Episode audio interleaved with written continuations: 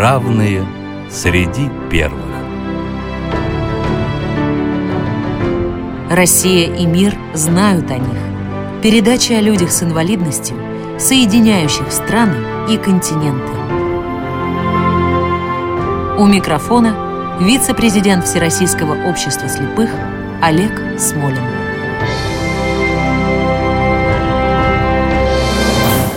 Здравствуйте. Эту программу мы начинаем с песни Булата Акуджавы, которую он назвал «Сентиментальный марш», и которая отражает отношение советской интеллигенции, в особенности шестидесятников, к тому, что потом получило название социализма с человеческим лицом и к исходным идеям Октябрьской революции. Надежда я вернусь тогда, когда трубач отбой сыграет, когда трубу губам приблизит и острый локоть отведет. Надежда я останусь цел, не для меня земля сырая, а для меня твои тревоги и добрый мир твоих забот. Мы выбрали эту мелодию, потому что наш герой – участник гражданской Великой Отечественной войны, музыкант, писатель, литературный критик, многолетний секретарь Анатолия Луначарского, а затем один из ведущих сотрудников журнала «Новый мир», друг многих советских поэтов и писателей. Наш герой сегодня – Игорь Александрович Сац – Говорить о нем мы будем с нашим гостем. Это Виктор Григорьевич Арсланов, доктор искусствоведения, профессор и человек, который лично знал Игоря Александровича. Здравствуйте, уважаемый Виктор Григорьевич. Добрый день, Олег Николаевич. Начнем сначала. Расскажем про детство и про то, как парень из э, совсем не пролетарской семьи оказался в итоге в Красной армии.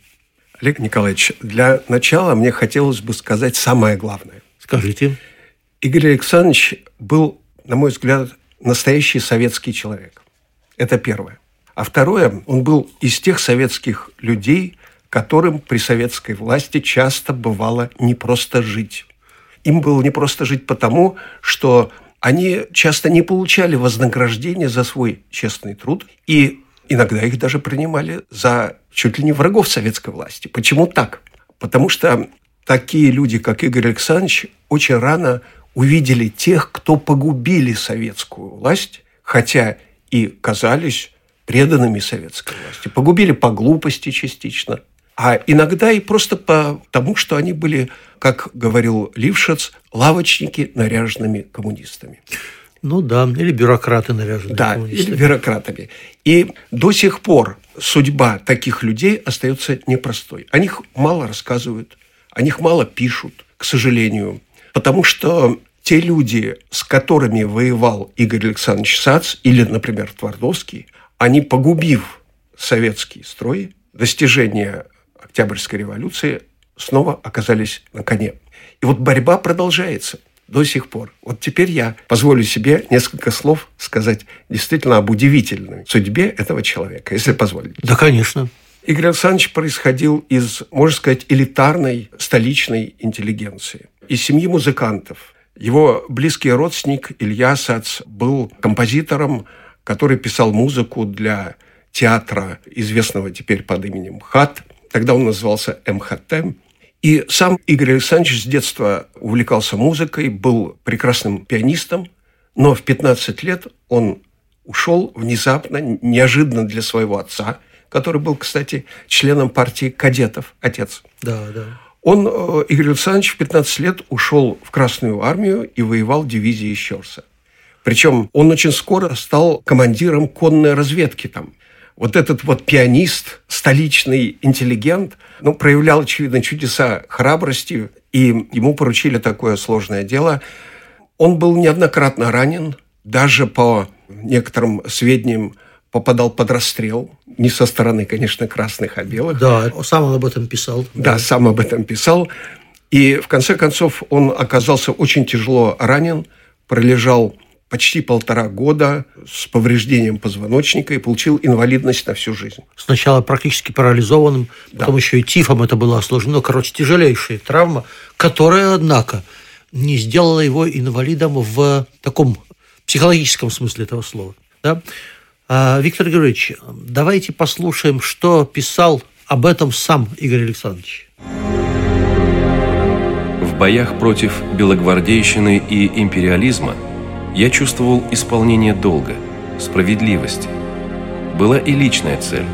Не входя в подробности, я знал, что бью то, от чего страдаю. Я еще думал, что дерусь за то, чтобы таких людей, как я, больше не было. Это глубоко искреннее желание осталось у меня на всю жизнь. Мой отец, он был кадет, конституционный демократ. Узнав, что я в Красной армии, сказал, «Благодарю Бога за то, что мой сын не стал черносотенцем». И он был прав. Даже такая опасность была, хотя и недолго. В Багунском полку я был три раза ранен и два раза контужен. Как остался жив, не понимаю. Один раз был под расстрелом. Ты знаешь, что сами по себе такие переживания не губят человека, если он не очень склонен к неврастении. И меня не погубили.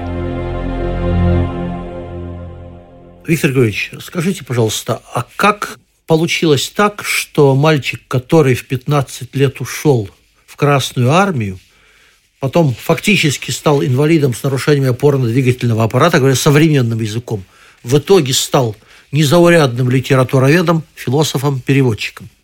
Вот, очевидно, была какая-то энергия, которая дается не просто какими-то физиологическими силами, а тем, что человек является отражением более широкого круга явлений, чем его тело, чем его физическое тело. То есть человек микрокосм по определению Демокрита. Да. И вот если он получает то, что Лившиц однажды, друг Саца, назвал заемом у бесконечности. Интересная формула. Да. То такой человек приобретает силы э, действительно удивительные которые невозможно подозревать в обычном человеке с конечными возможностями. Вот Игорь Александрович, на мой взгляд, получил такой заем у бесконечности. Заем у бесконечности. То ли да. от природы, то ли от самого себя, то ли от той самой бесконечности. Да, но есть и такое объяснение философское. Надо примкнуть к актуальным силам самого бытия. Вот примыкание или по-христиански причащение. Причащение – это тоже перевод на язык обыденной жизни философского термина Платона «метексис» – примыкание. Надо примкнуть к истинному бытию.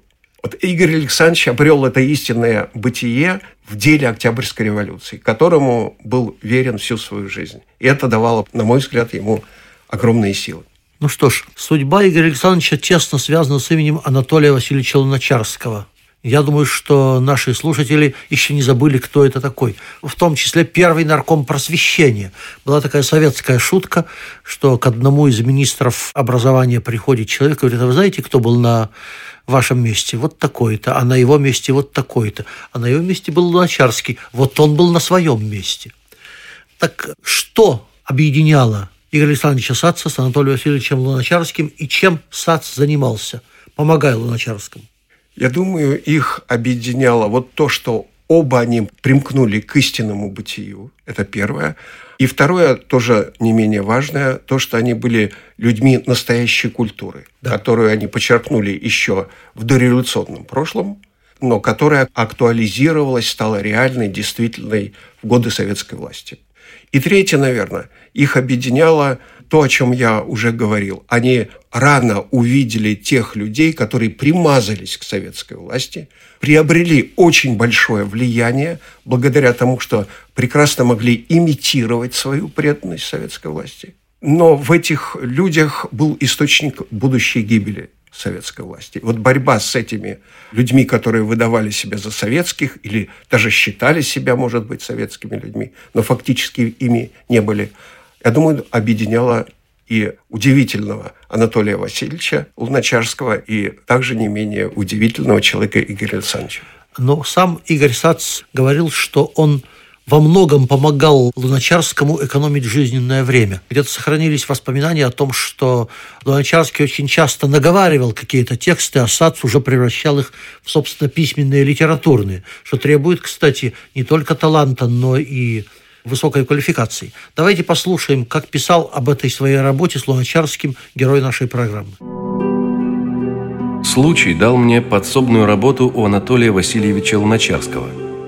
Это было большой удачей. В течение десяти лет я выполнял его поручения с тройным усердием против того, с каким делал корректуры в журнале «Художественный труд» в 1922 году.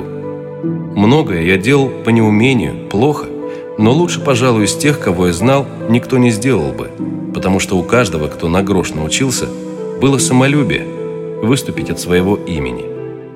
У меня, ты знаешь, другой вид самолюбия.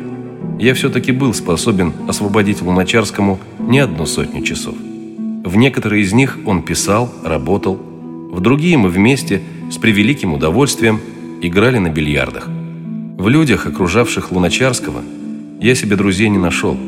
Он тоже. Мои незнаменитые друзья Паша Каратаев, Котя Сафронов, Гриша Штенберг были и его друзьями. Виктор Григорьевич, в воспоминаниях многих современников отмечается, что со стороны САЦа очень серьезную поддержку получали многие начинающие литераторы. Кого он поддерживал и как чувствовал таланты? Я был на похоронах Игоря Александровича и слышал выступления на этих похоронах писателя, известного советского писателя Юрия Трифонова. И Юрий Трифонов сказал, что Игорь Александрович очень многих ныне известных советских писателей сделал писателями. И себя он тоже причислял к этим людям.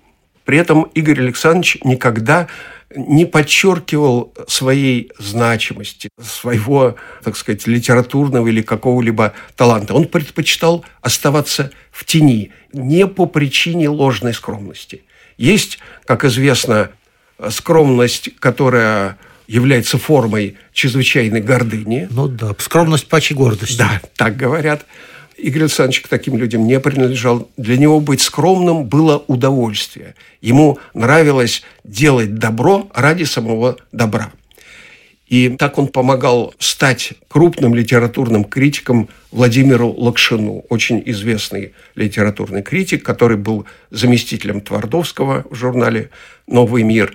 И Лакшин оставил воспоминания о Саце, два больших очерка, удивительных очерка, где рассказано настолько много интересного, что этому можно было бы посвятить не одну передачу. Ну что ж, а Виктор Георгиевич, итак, Великая Отечественная война. Как получилось, что человек с инвалидностью, с белым билетом, да, освобожденный от воинской обязанности, вновь оказался участником войны. Да еще и, как я понимаю, разведки. Подробностей того, как он попал на фронт, не знаю, но знаю, что он пошел добровольцем, добился того, чтобы его взяли на фронт, и он действительно был командиром группы разведчиков. Он прекрасно знал несколько иностранных языков, он был переводчиком, переводил с немецкого и не только. И он э, часто со своей группой переходил линию фронта. Есть такие интересные воспоминания, что его жена получила похоронку однажды, но это известие оказалось преждевременным. Игорь Александрович со своей группой вернулся, просто потому пришла эта похоронка, что не могли вернуться вовремя у Игоря Александровича было очень много друзей среди военных. Причем как высшего командования, например, генерал Горбатов, был его, можно сказать, ну, достаточно близким человеком, потому что Игорь Александрович, когда работал а, в «Новом мире» Твардовского, он готовил публикации воспоминания этого генерала. И были и не только а, вот среди его знакомых такие крупные военные деятели, но и простые солдаты. Вообще у Игоря Александровича был удивительный круг знакомых. Это могли быть и такие люди, как, например, всемирно известный певец Иван Козловский. Он, кстати, поставил свою подпись под некрологом Игорю Александровичу Сацу. И совершенно простые люди, никому совершенно неизвестные. Игорь Александрович общался со всеми этими людьми одинаково. Одинаково как? Одинаково искренне, одинаково человечно, без всякой позы и какого-либо выпячивания своей личности. Это привлекало. Закончилась война. И новая страница в жизни нашего героя – это работа в журнале «Новый мир» вместе с Твардовским. Что мы знаем об этом? Узнать можно многое, потому что сохранились воспоминания Лакшина о новом мире и о Саце, о роли Саца в новом мире. И воспоминания самого Твардовского, В какой-то мере даже и э, есть отзывы у Солженицына, потому что Сац был одним из тех людей, кому Твардовский обратился с просьбой написать рецензии на первые произведения Солженицына. Один день Ивана Денисовича. И в круге первом. Угу. Писали внутренние официальные отзывы Лившиц и Игорь Александрович. Отзывы эти были положительными.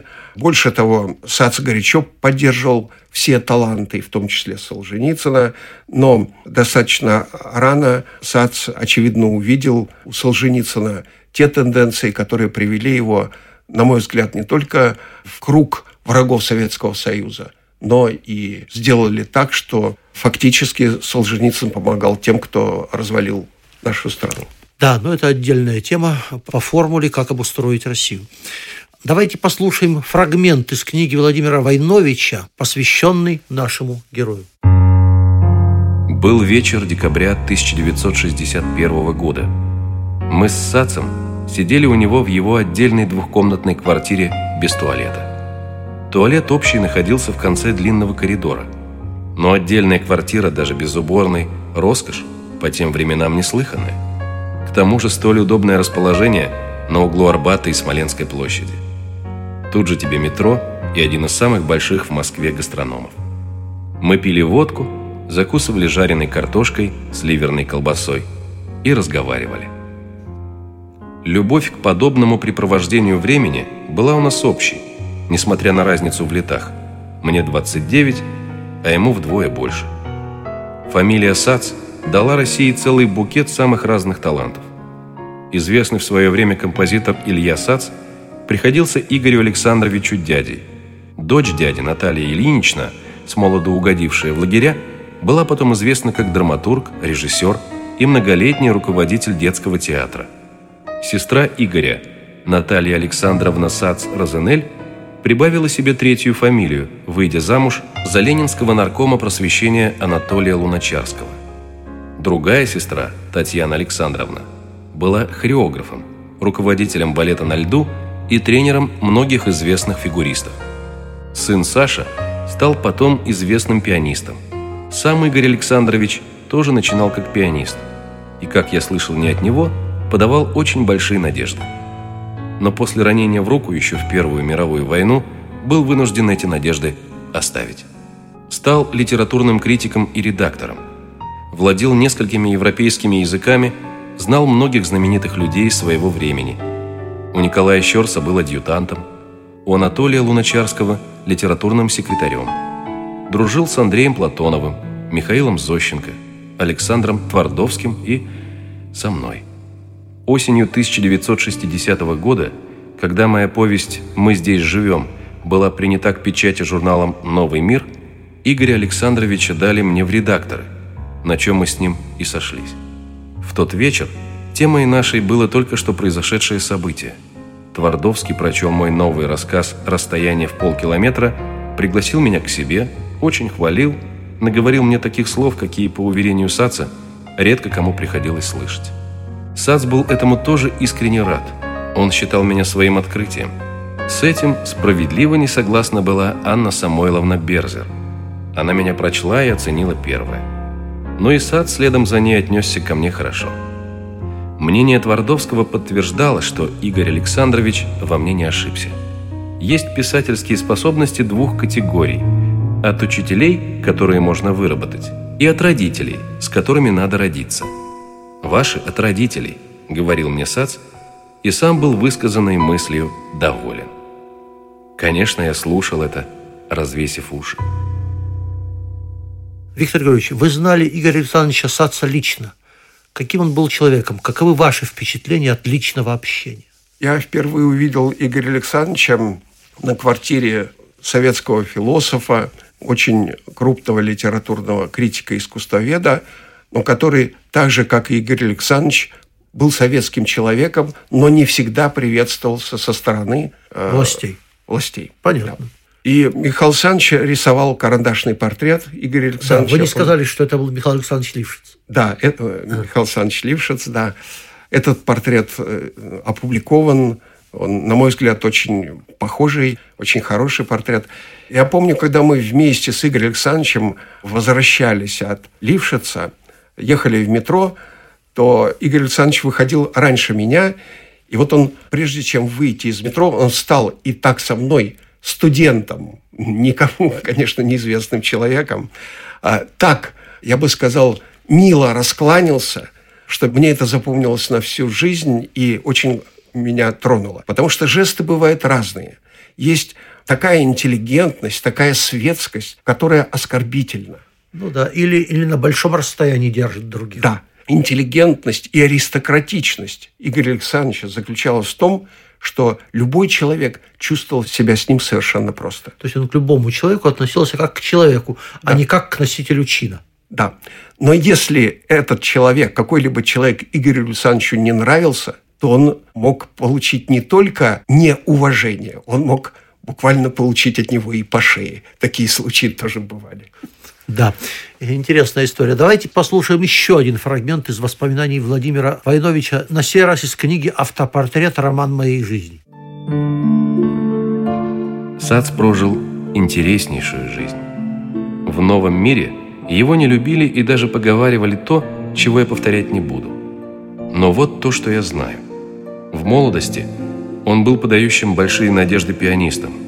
Потом каким-то образом, может быть, был ранен, повредил руку. Играть больше не мог. Был адъютантом у Щерса. Сколько ему могло быть лет? 15-16. Потом числился литературным секретарем Луначарского. Во время войны служил в польской армии Людовой при генерале Берлинге. Зная несколько языков, был разведчиком, подслушивал телефонные разговоры немцев. У него были густые, кустистые черные брови и совершенно белые, немного с желтизной волосы. В общественном транспорте молодые люди проявляли готовность уступить ему место, но он этим не пользовался. В метро всегда стоял, выпитив грудь, всем своим видом показывая, что предлагать ему сесть бесполезно. О своих военных подвигах никогда не рассказывал, но однажды, сильно подвыпив, вытащил ящик из письменного стола и вывалил на стол груду орденов. И когда я спросил «Это все ваше?», он застенчиво захихикал. Виктор Григорьевич, наша программа неумолимо приближается к концу. Что бы вы хотели сказать в заключении? Прежде всего, я хотел бы поблагодарить вас за то, что вы дали право голоса на вашей передаче таким людям, как Игорь Александрович. На мой взгляд, это чрезвычайно важно именно сегодня, когда страна находится в раздумии, когда она решает, какой выбрать путь, как относиться к прошлому. И вот правильно понять путь в будущее мы, мне кажется, можем с помощью таких людей, как Игорь Александрович, постигая историю жизни – и историю борьбы, которая, на мой взгляд, не прекращается и сегодня. Ну что ж, напоминаю, нашим гостем сегодня был Виктор Григорьевич Арсланов, доктор искусствоведения, профессор Виктор Григорьевич, спасибо большое за чрезвычайно интересный рассказ. Спасибо. А в заключение я хочу напомнить, что именно Анатолию Луначарскому принадлежит известное высказывание о том, что такое многосторонне развитая личность. Это человек, который знает все о немногом и немногое обо всем. Вот таким всесторонне развитым человеком был без сомнения герой нашей программы Игорь Александрович Сац. Заканчивая программу о советском человеке, мы вернемся к той же песне Блата Акуджавы, в которой, на мой взгляд, выражена сущность художественного подхода к социализму с человеческим лицом. Но если вдруг когда-нибудь мне уберечься не удастся, Какое бы новое сражение Не покачнуло в шар земной, Я все равно паду на той, На той единственной гражданской, И комиссары в пыльных шлемах Склонятся молча надо мной. Я все равно паду на той, на той единственной гражданской, И комиссары в пыльных шлемах Склонятся молча надо мной. Программа создана при финансовой поддержке Федерального агентства по печати и массовым коммуникациям.